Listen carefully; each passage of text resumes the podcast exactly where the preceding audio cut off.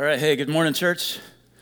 Uh, I know I say this every single week, but I love to worship with you. I'm so glad that you are here today. Uh, we are in this uh, year of discipleship. Week number 42 is what we're kicking off. And uh, at the heart of this, as you know, most of you, uh, is this Bible reading plan F260. I want to invite you to join us if you haven't yet. We've only got a few weeks left, uh, but we've got physical Bible reading plans over Next Steps, also digitally at friendshipwire.com and on our social media feeds, Facebook and Instagram. Uh, we're in the series called Spirit and Truth, and we're in the New Testament. We've seen that Jesus has died, been buried, rose again, and ascended back to the Father. And just as he promised, he sent his Holy Spirit, uh, who has come. The church is born. We saw in the book of Acts, and the gospel, the good news of Jesus has become available to all. The good news that Jesus has come to rescue us from our sin, that if we would put our faith in him, we could know him, have a relationship with him, spend all of eternity with him, that he would redeem us. Uh, this is good news that has spread to all the earth, and the church, as a result of that, begins to grow as people respond in, in faith to the good news of the gospel. As they receive the word of God, the church begins to grow. And last week we talked about gospel centrality, the fact that this good news of the gospel is at the center of all that we do. And Paul calls it in 1 Corinthians 1 the word of the cross. And we talked about that last week, this good news that changes your life, that changes your eternity. Um, it is available to all, and we make that the center of ministry and church life and personal lives and everything that we do. The gospel is central. Now, this week, what we're going to talk about, we're going to stay in the book of 1 Corinthians. We'll be in 1 Corinthians 9 today, but what we see is how this gospel centrality fleshes itself out in each of our lives and how we live our life. And so, you all know as a church, we say this often our desire, our mission as a church is to help others find full life. This life that we believe God has created us to experience. And we believe it's found in Christ, in a relationship with Jesus. It's found in community, this, this life amongst God's people, and living on mission. And in other words, taking the gospel to others. Another way that we could express this mission is we want to win people to Jesus we want to win people to Jesus. Can y'all say amen to that? We want to win people to Christ. We believe it is the best life that He has created us for. We're not here to win arguments, which is kind of the, the tone of our world and our nation over the last few years. We're not here to win arguments. We're here to win people over to the way of Jesus. Amen? That is what we're here for. And we, you know, we've seen it again in our culture. We naturally want to be right. We want to win a fight, but God has called us to so much more than winning arguments and winning fights. He's called us to win people to the Lord. And this is part this is part of the life of a disciple. In fact, back when Jesus was calling, he was recruiting and calling men to be his followers as disciples. Matthew 4:19 as part of his invitation to follow him, he says this, "Follow me and I will make you fishers of men."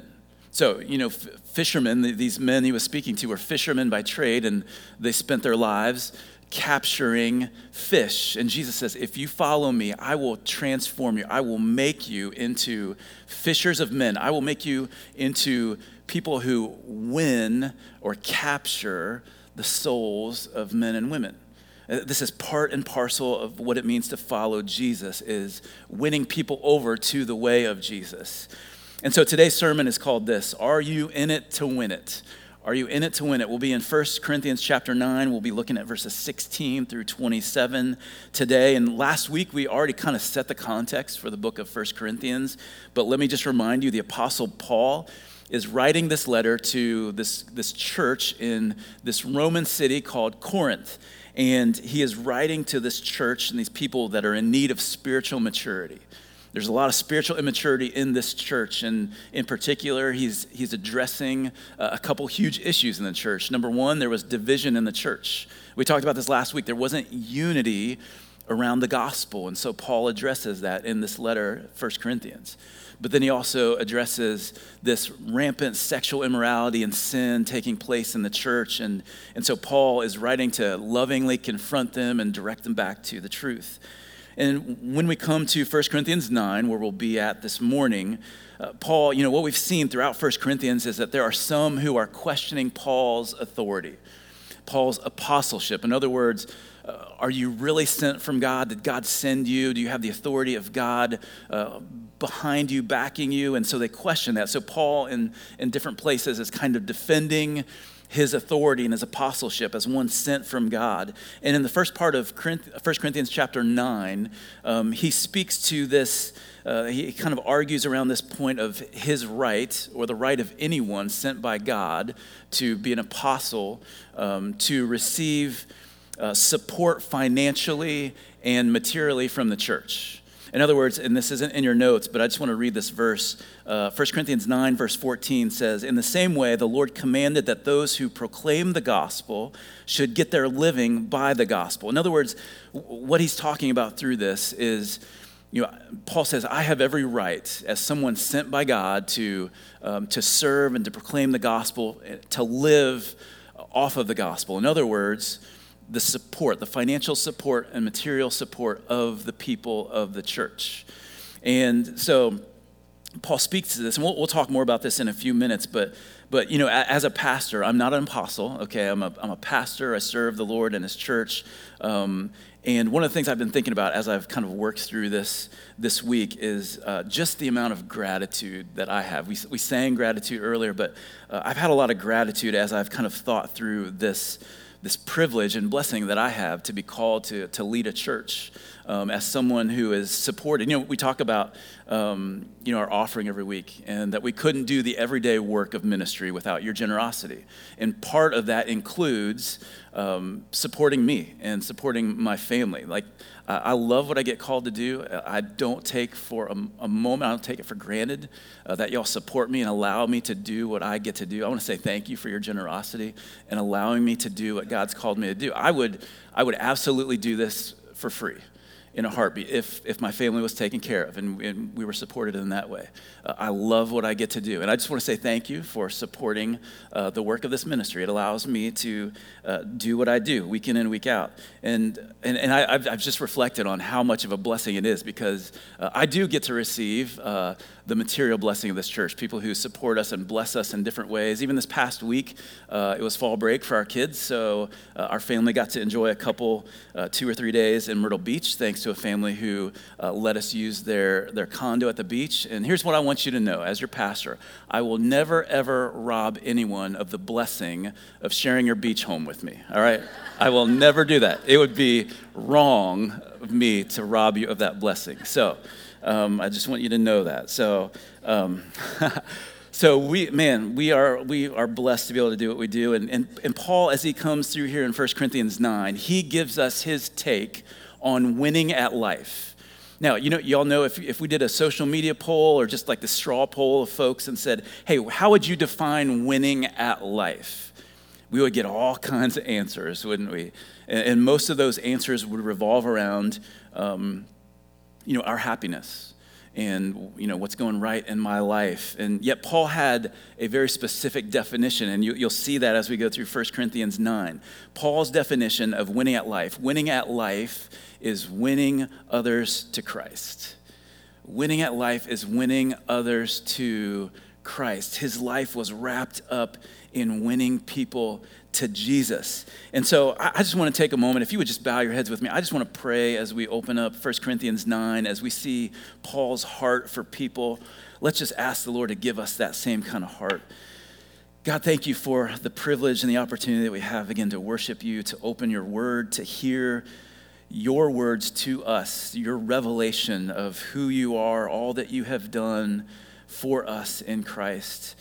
And Lord, this opportunity that we get to worship you, Lord, we don't want to take that for granted. Thank you for speaking to us. And Lord, I thank you for the heart of Paul and his desire to win people to the Lord Jesus, the one who has changed our lives. God, would you, would you give us the same kind of heart that Paul had? Would you infuse us with a passion for the gospel and a passion for people who need the gospel? And God, help us to continually, again, even this morning, realize our need, our desperate need every day for the good news of the gospel. And so, Lord, would you speak to us today? Would you work um, through your word, we pray in Jesus' name. Amen. So 1 Corinthians 9, 16 to 27, we're going to break this up and read it in three parts uh, as we see three things out of 1 Corinthians 9. The first thing we see from Paul is this a gospel burden from God a gospel burden from God. And we say that word burden. Sometimes we think of burden being something, you know, burdensome. It's in a negative connotation. Um, it's something we want to get rid of, uh, get off our shoulders. But what we mean here is a gospel burden, this, this weighty, substantial thing that is a stewardship. It's something that we've been entrusted with. Paul expresses this in verses 16 through 18. He says this. For if I preach the gospel, that gives me no ground for boasting. If y'all remember last week in 1 Corinthians 1, Paul said, uh, Let no man boast in anything except the Lord. Don't boast in yourself, boast in the Lord. And so Paul says, If I preach the gospel, if I believe the good news of the gospel, that gives me no ground for boasting. There, there's no boasting in myself, for necessity is laid upon me. Woe to me if I do not preach the gospel. For I do this of my if I do this of my own will, I have a reward. But if not of my own will, I am still entrusted with a stewardship. What then is my reward? That in my preaching I may present the gospel free of charge, so as not to make full use of my right in the gospel. So Paul has this gospel burden. He says in verse number 16 that necessity is, is laid upon me. What Paul is saying is there is, I have this divine compulsion. Like I am compelled by God to do this, to preach the gospel. I am called by God to do this. You know, one of the, the phrases that I use a lot in, in church life is shoulder tapping. Uh, so, one of the things we try to do, we work on doing around here as far as recruiting people to serve in areas of need, is what I call shoulder tapping, which is uh, you know, not just a blanket statement of, you know, folks serving, um, kind of like we were doing for We Love KC. That's an event, so we do that differently. But serving it on our hospitality team, serving on our worship team, serving in our kids' ministry, we try to shoulder tap, which means, hey, I see something in you. I see a gifting or, you know, something in you. I think you would be great serving in this way. And so we try to promote this, you know, shoulder tapping. And maybe you would see somebody and say, man, you, you are so kind and, and friendly. You should be serving people out front And, and so when we, when we do this, uh, what we're doing is we're trying to speak value into people. We see something in you. And so we want to invite you into this. This is shoulder tapping. And, and what Paul is saying here is the Lord has shoulder tapped me, and he has called me to do this. He has entrusted me with the good news of the gospel, and I feel this burden to steward it well. In fact, the way he says this is Woe to me if I do not preach the gospel. And we see this word in the Bible, woe or woe is me. It's, it's an exclamation of grief or distress or uh, lament. In other words, you know, woe to me. Grief is going to come to me if I don't do this. And I, I get this as a pastor because, again, I feel called to preach and I love uh, being in ministry. I love being a pastor. And so for me, it would be woe to me if I spent my life selling ice cream. All right, and no offense to anyone who sells ice cream. I praise the Lord for you. I love ice cream, and we need people called to sell ice cream. But woe to me if I don't preach the gospel, if I were to spend my life doing something other than what God has called me to do. And that's true of every single one of us in whatever way that God has called us. But, but Paul's gospel burden is this Woe to me if I don't preach the gospel. I feel the weight and the burden of, of this. And, and so he goes on in verse 17 and 18. He says, If I do this of my own will, I have a reward. But if not of my own will, I am still entrusted with a stewardship. So Paul wasn't forced to do this, but this wasn't his choice. Necessity was placed upon him. God called him to this. So Paul says, What then is my reward? That in my preaching I may present the gospel free of charge, so as not to make full use of my right in the gospel. So, the first part of, of 1 Corinthians 9, like we talked about, Paul says, I have every right, and any minister of God has every right based on the examples in nature and in the temple service of priests and in, in the word of God itself. God gives me every right to receive financial support. But what Paul says here is, I've set aside my rights to be supported financially. I'm not getting paid by the church. He says, I, have I've refused, I've set aside, I've sacrificed that right so that I can get the gospel to as many people as possible. He says, I don't want that to be a stumbling block. I don't want that to be an obstacle to people hearing the gospel. There, there were people that were, that were preaching the gospel for the sake of money, to, be, to make money. And I would assume that even in 2022, there are people who enter into ministry for the sake of money. Now, I will tell you this there are much better get rich uh, quick schemes than being a pastor, all right? This isn't the greatest one. Um, but nonetheless, what Paul says is hey, I've given up that right. I'm giving the gospel free of charge. That nobody could accuse me of money being a motive, is what Paul is saying. I've given up that right so that I can preach the gospel. Why? Because he had this burden to get the gospel to as many people as possible. And so he was willing to do whatever it takes. And so there was this burden, this gospel burden to steward this gospel well. So the question I've been wrestling with, the question we all need to wrestle with today is this Do I have that same burden? Do I have that same burden from God? Like, woe is me if I don't preach this gospel. Necessity has been laid upon me. And, you know, maybe you're like me and you would say, mm, I don't always have that kind of burden like I wish I did.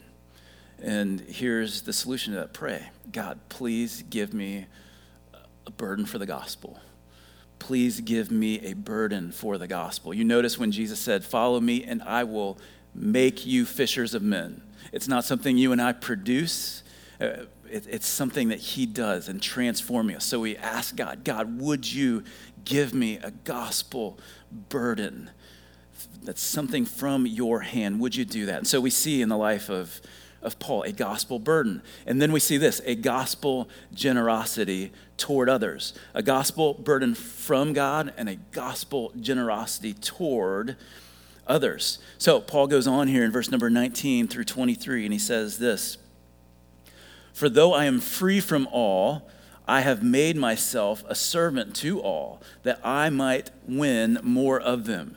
To the Jews, I became uh, as a Jew in order to win Jews. To those under the law, I became as one under the law, though not being myself under the law, that I might win those under the law. To those outside the law, I became as one outside the law, not being outside the law of God, but under the law of Christ, that I might win those outside the law. To the weak, I became weak, that I might win the weak. I have become all things to all people that by all means I might save some. I do it all for the sake of the gospel that I may share with them in its blessings. And so, this gospel burden from God translates into this gospel generosity toward others. And, and Paul says again in verse 19, for though I am free from all, in other words, he was free, he wasn't bound to be a servant or a slave to anyone, and yet what he says is, even though I am free from all, I have made myself a servant to all that I might win more of them. So, Paul here, in essence, what Paul says is, I have chosen servitude over self. I have chosen to serve others. Even though I have freedom, man, I will lose myself, I will lose my rights in order to win others. Galatians 5:13, we quoted this a few weeks ago when we were in the book of Galatians, but Paul says this about our freedom that we have in Christ. He says, "For you were called to freedom, brothers. Only do not use your freedom as an opportunity for the flesh. Don't use your freedom as, a, as an opportunity to serve yourself."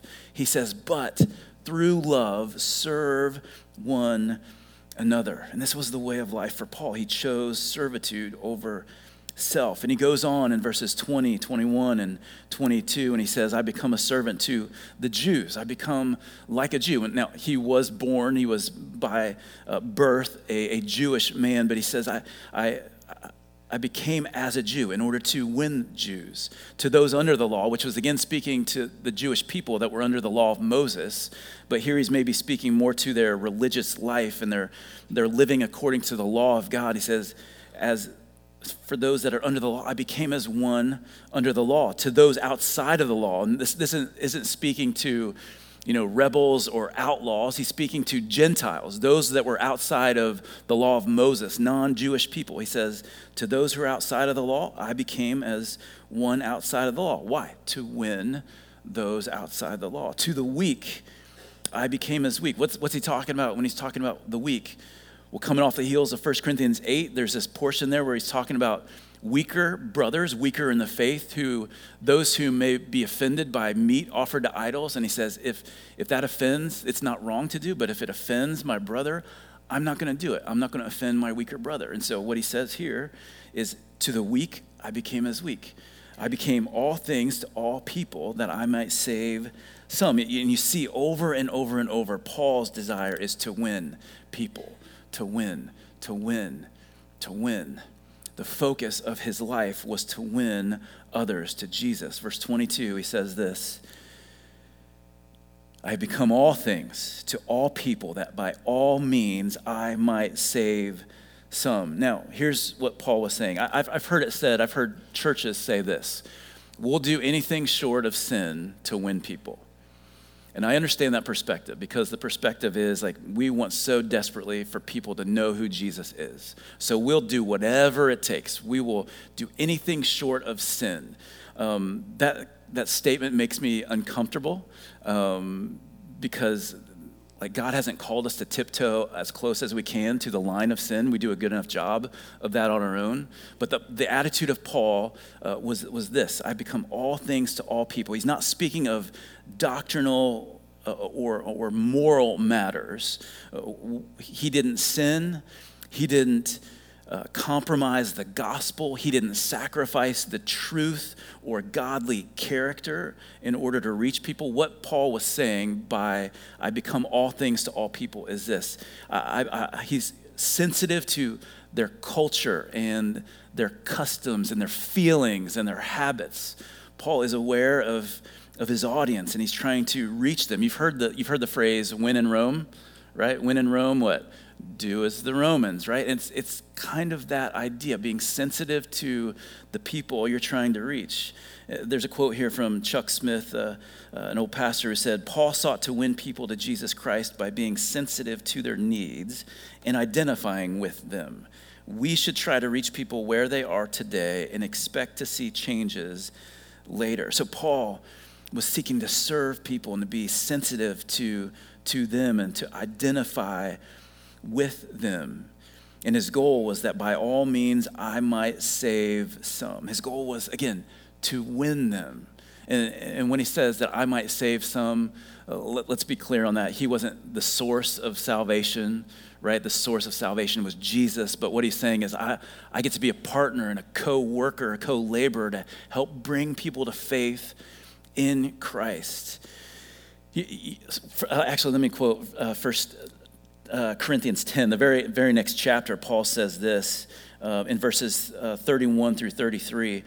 Paul says, So whether you eat or drink or whatever you do, do all to the glory of God. Does that sound familiar? Kind of resonates? It, it kind of echoes what we read in our benediction at the end of each service in Colossians 3. Whether you eat or drink, whatever you do, do all to the glory of God. Give no offense to Jews or to Greeks or to the church of God. Okay, don't offend. And he kind of lays out three people groups Jews, non Jews, Greeks, and the church of God.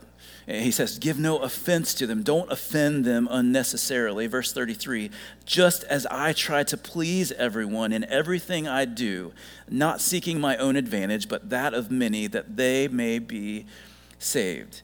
So, Paul, what are you saying? You're like a people pleaser, right? You're just being a people pleaser. You do everything to, to please everyone and everything I do. No, no, no. Here's what he's saying I seek to serve everyone.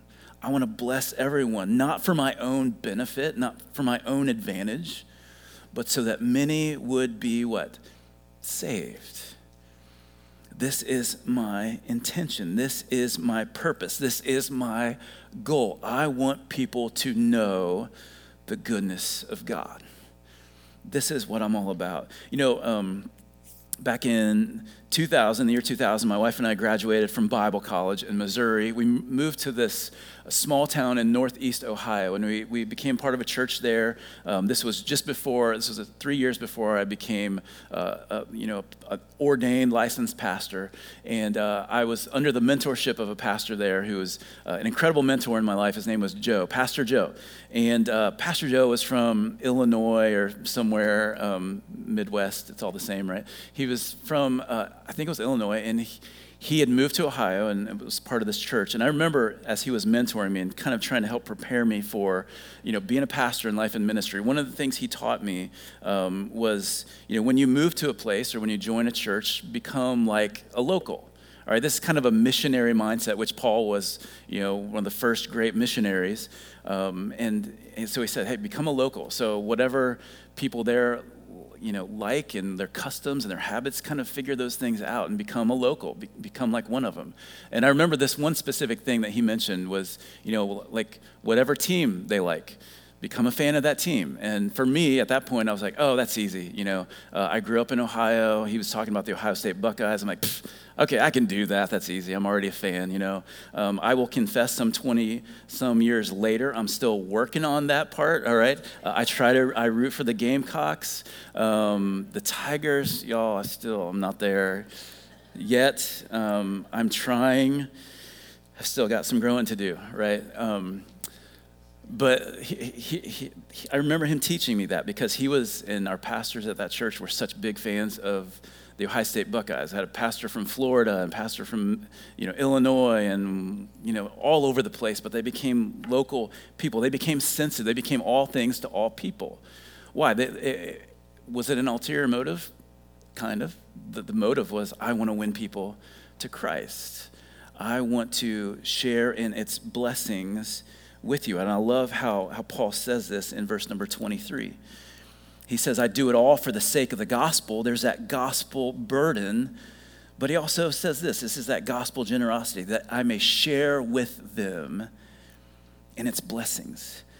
I, I want to share in the blessings that I've so richly enjoyed myself. I want to share in the blessings of the gospel with others. And, and, other people may have looked at Paul's life and it may have appeared inconsistent because here, one moment, he's kind of behaving like a Jew, and another moment he's behaving like a Gentile, and he's kind of all over the place, seems inconsistent. But here is what was absolutely consistent about the life of Paul he consistently pursued one goal it was to win others. It was to get the good news of the gospel to others who needed it. This was his purpose, his gospel burden and he wanted to share it with others, share in its blessings with others. So here is the question for us this morning Am I generous with the gospel? Am I generous with the gospel? So think of generosity in your life. What's the opposite of generous? It's selfish and stingy, and we hoard it to ourselves. And we do that with probably a lot of things in our lives, but God has called us to be generous with the gospel. So, if that's not the case, here's the prayer God, give me gospel generosity. God, give me a generosity, this, this desire to share in the blessings of the gospel with others. So, Paul has this gospel burden from God, gospel generosity f- toward others, and this third and final thing, a gospel lifestyle for myself. Gospel lifestyle for myself. And we're going to read verses 24 through 27.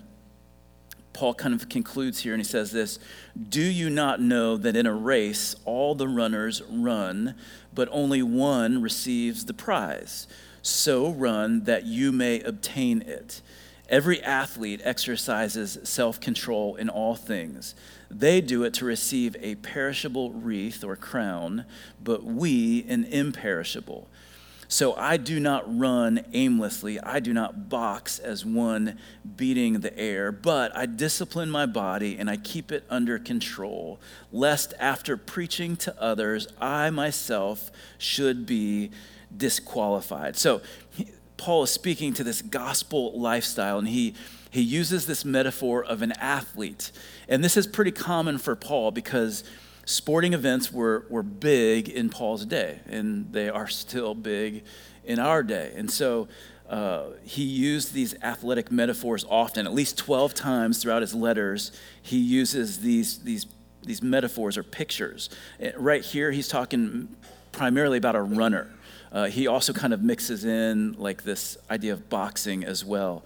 But this, this picture, this illustration would have been really relevant to the, the Corinthian readers because this, this Roman city of Corinth was the kind of the center of, of these Olympic games, what were called the, the Isthmian Games. All right, these were only second in um, like notoriety to the Olympic Games, and so let, let, me read you a little bit of background um, on these Isthmian games. I think it's, it's intriguing. I learned some, uh, some good stuff about this. This is from uh, BibleArchaeology.org, um, and just some, some things about the Isthmian games.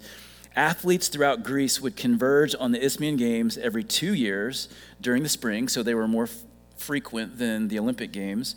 These games were in honor of the Greek god Poseidon, which has a Roman counterpart, Neptune, which is the, the earth shaking god of the sea. So they would have this, these games every two years to honor their, their god, Poseidon. The athletes would compete in foot races, wrestling, boxing, throwing the discus and javelin, the long jump, chariot racing, poetry reading, and singing. Y'all didn't see that coming, did you? Um, can you imagine getting, uh, we're going to make this an Olympic game, poetry reading, all right, um, and singing. So Andrew Poston is now an athlete that trains hard for his singing. He was stretching beforehand. I saw him, you know, stretching out the quads. Um, so these Isthmian games, here's a really, I thought, a very interesting fact uh, or kind of uh, uh, just tidbit here about these Isthmian games. Since there was no permanent accommodations at the site, the people stayed in tents in the surrounding fields.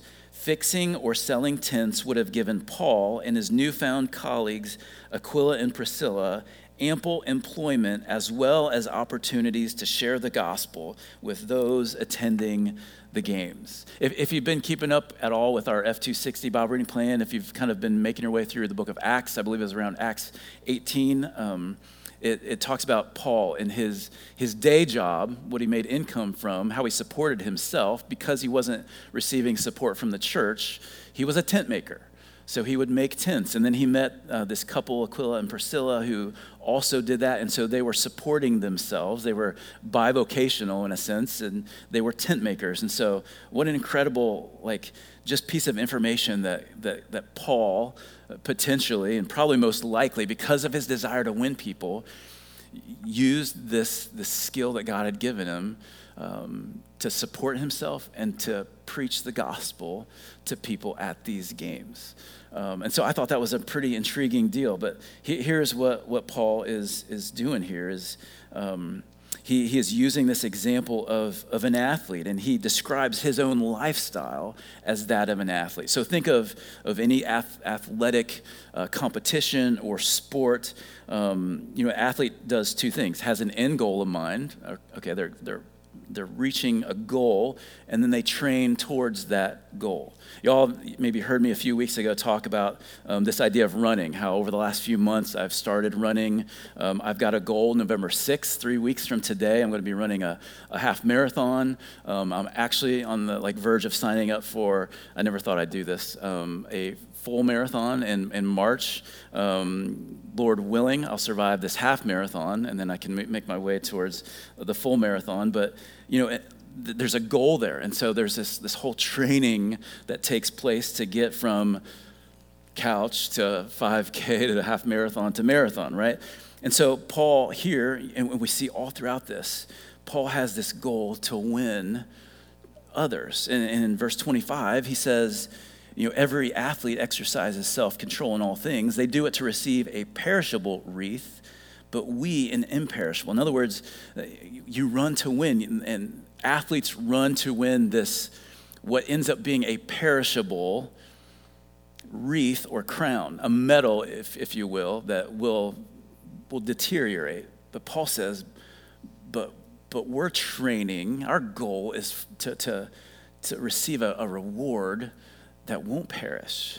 And, what he's speaking to is, is heavenly rewards and souls that are saved and will never, ever perish because of faith in Christ and eternity with God. And so he's, he's running for this goal of this non-perishable wreath. You know, when we there's a group of us that did this 5K um, over in Camden last month, and um, I was not honestly not. I was wasn't shooting for a medal. I didn't really care. I just wanted to do it, and uh, I didn't care about um, the reward until we got to the end, and I realized, okay, the top three um, finisher, finishers in each age group get a medal, and I was number four in the 45 to 49 age group. And I was like, dang it, I was so close. And then I got a little bit more like frustrated, if I'm being honest, when literally almost everyone else in our group got a, stop laughing.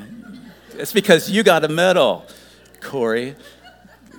Because there was only two people in your age group that competed. So, anyways,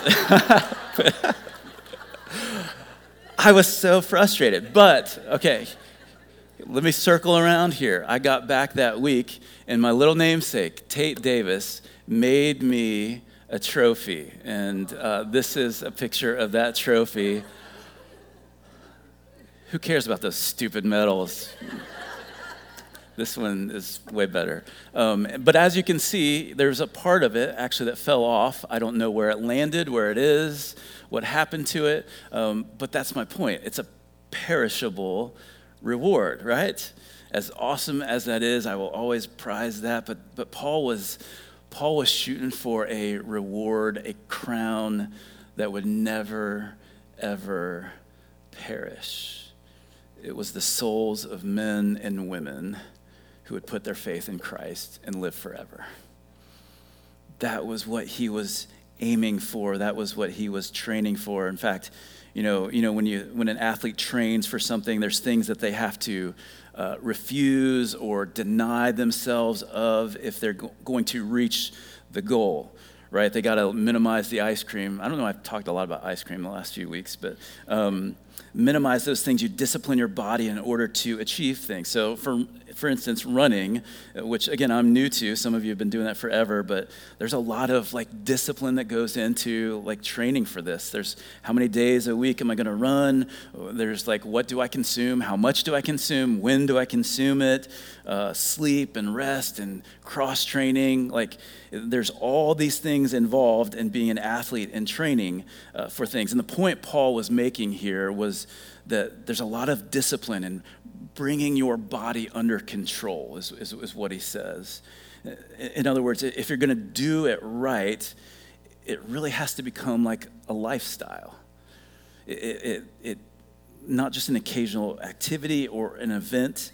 Like if you're going to become a, runner, it, it affects almost everything that you do. And, and this was the point for Paul. Like he, it, this goal that he had to win people to Jesus dictated the way that he lived his life. In fact, he said this uh, I want to live my life in such a way that I do not become disqualified. I don't want to be disqualified. So let me give you an example of that. Those Isthmian games that we talked about, you know, at the beginning of the games, every athlete would, would, would stand and make an oath that they would follow the rules of the games. And if they broke that oath, guess what? They were done. They were disqualified. Uh, when you think of any kind of competition uh, today, whether it's you know a sporting event uh, or a race or whatever it is, you don't follow the rules, you get disqualified. And, and, and, you know, as someone who loves to win and hates to lose, like maybe the thing that's worse than you know losing is being disqualified because you don't even get to play the game. And Paul said, I, I, I want my life to, uh, I don't want to be disqualified from this goal that I have to reach people. Now, how could Paul be disqualified from this goal of winning people? How could you and I be disqualified from this, this goal of winning people to Christ? Well, for Paul, for us, it would be to totally disregard holiness in our life, to live a life that's not in step with the truth of the gospel, to proclaim a pure gospel, but not have a pure life. It, this is what it means to be disqualified. Um, in the King James Version, it uses this translation. Instead of disqualified, it uses the word castaway. It says, I, I don't want to become a castaway, which literally means to be put on a shelf, to be rendered useless Paul said, I don't want to be put up on a shelf. I don't want to be useless for the cause of, of Christ. Now, again, as let me use myself as an illustration when it comes to pastors and ministry, because if, if you've been in church for a while, you, you kind of understand this term of being disqualified for ministry. What, what happens with, with pastors is, is for me or for any pastor to be disqualified from, from being a pastor, it means that I have failed the qualifications of 1 Timothy 3 in Titus 1, which kind of says, hey, this is what an elder, a pastor should be like. Um, most often it appears in the church in the form of uh, a moral failure. When you know a pastor or ministry worker uh, engages in sexual sin, or maybe it's financial sin or theft, or maybe an abuse of, of power or authority. And when we see these instances where, oh, that pastor is disqualified from ministry. You know what it means to be disqualified from ministry? It means you're done. It, it, means you're, you're put on a shelf. You can no longer do that. And so I'm I often think about this idea because I so love what I've been called to do and feel like God has called me to do this, that I don't ever want to lose this calling, this opportunity to pastor. Even more so than that, I don't want to lose my family and be disqualified from the work that God has called me to do. And this is what Paul says here that if we are to proclaim the gospel, we ought to have a life of gospel integrity. Eh, but this doesn't just apply to me and to pastors, this applies to all of us, right? That if we are going to say that we believe this gospel, if we're going to proclaim this gospel, we ought to have lives that match the goodness of the gospel. That if we're going to preach good news, that our lives ought to reflect good news, right? Let me say it this way when your life doesn't match your message, you disqualify yourself. When your life doesn't match your message, you disqualify yourself. So, every follower of Christ, let me say it in a different way. If you are mean and selfish and self centered and grumpy and difficult, if you lack joy in your heart, if you lack joy in your face, if, you, if, if your life doesn't match the message that you're sharing, eh, who's going to believe that the news that you're proclaiming is actually good news? Who is actually going to believe that the, there's power behind the message you proclaim if that message hasn't even changed you? So we disqualify ourselves when our life doesn't match the message. And Paul says, Man, oh man, I, I'm, I'm, I'm disciplining my body. I'm trying to bring my body under control. I'm trying to have a gospel lifestyle that reflects the good news of the gospel so that I don't disqualify myself from being able to preach to others and to win them to the good news of the gospel, gospel lifestyle. And so, you know, maybe the prayer for some of us this morning, if not many of us, is God, change my heart, change my life, help me to do the hard work of an athlete, to discipline myself toward godliness, because God, I want you to use me for the sake of the gospel. And so these are the implications of gospel centrality.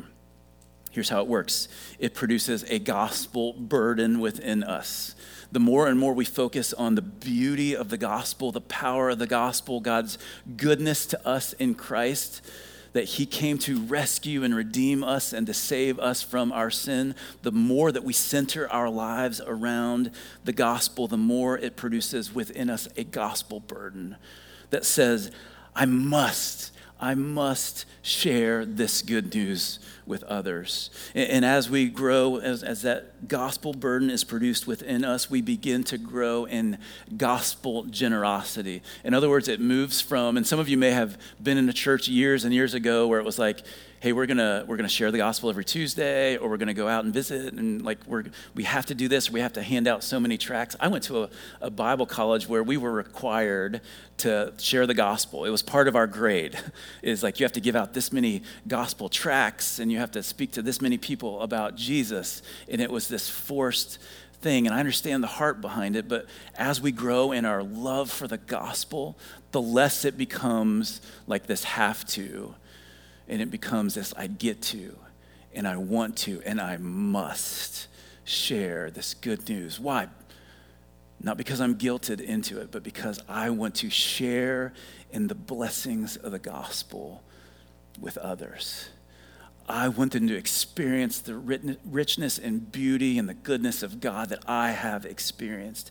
And so, this gospel generosity begins to grow in us. And then, as that grows, man, we continue to develop this gospel lifestyle where things begin to shift in our everyday life, that it, becomes more than just a Sunday go to meeting kind of faith, where it impacts everything that we do, just like an athlete. And so, my question as we wrap up this morning is this Are you in it to win it?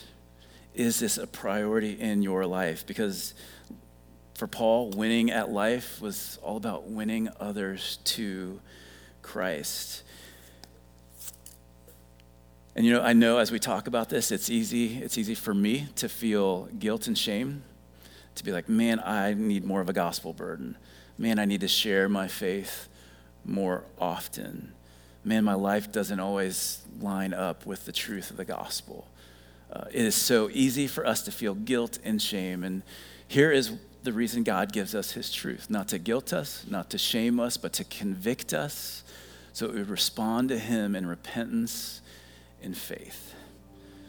Not so that we, would be buried in guilt, but so we would recognize our need for his grace in our lives, that he is the one. We can want to have a gospel burden, but he's got to manufacture that. He has got to produce that within us. So, my prayer for me, my prayer for you, I hope your prayer for yourself would be God, give me a gospel burden. Amen. And so, God, thank you this morning for the truth of the gospel that we are united around again this morning, Lord. Um, we're grateful for the truth that you love us, that you have sought us out, you have done everything to redeem us from our sin. God, would you give every single one of us a gospel burden?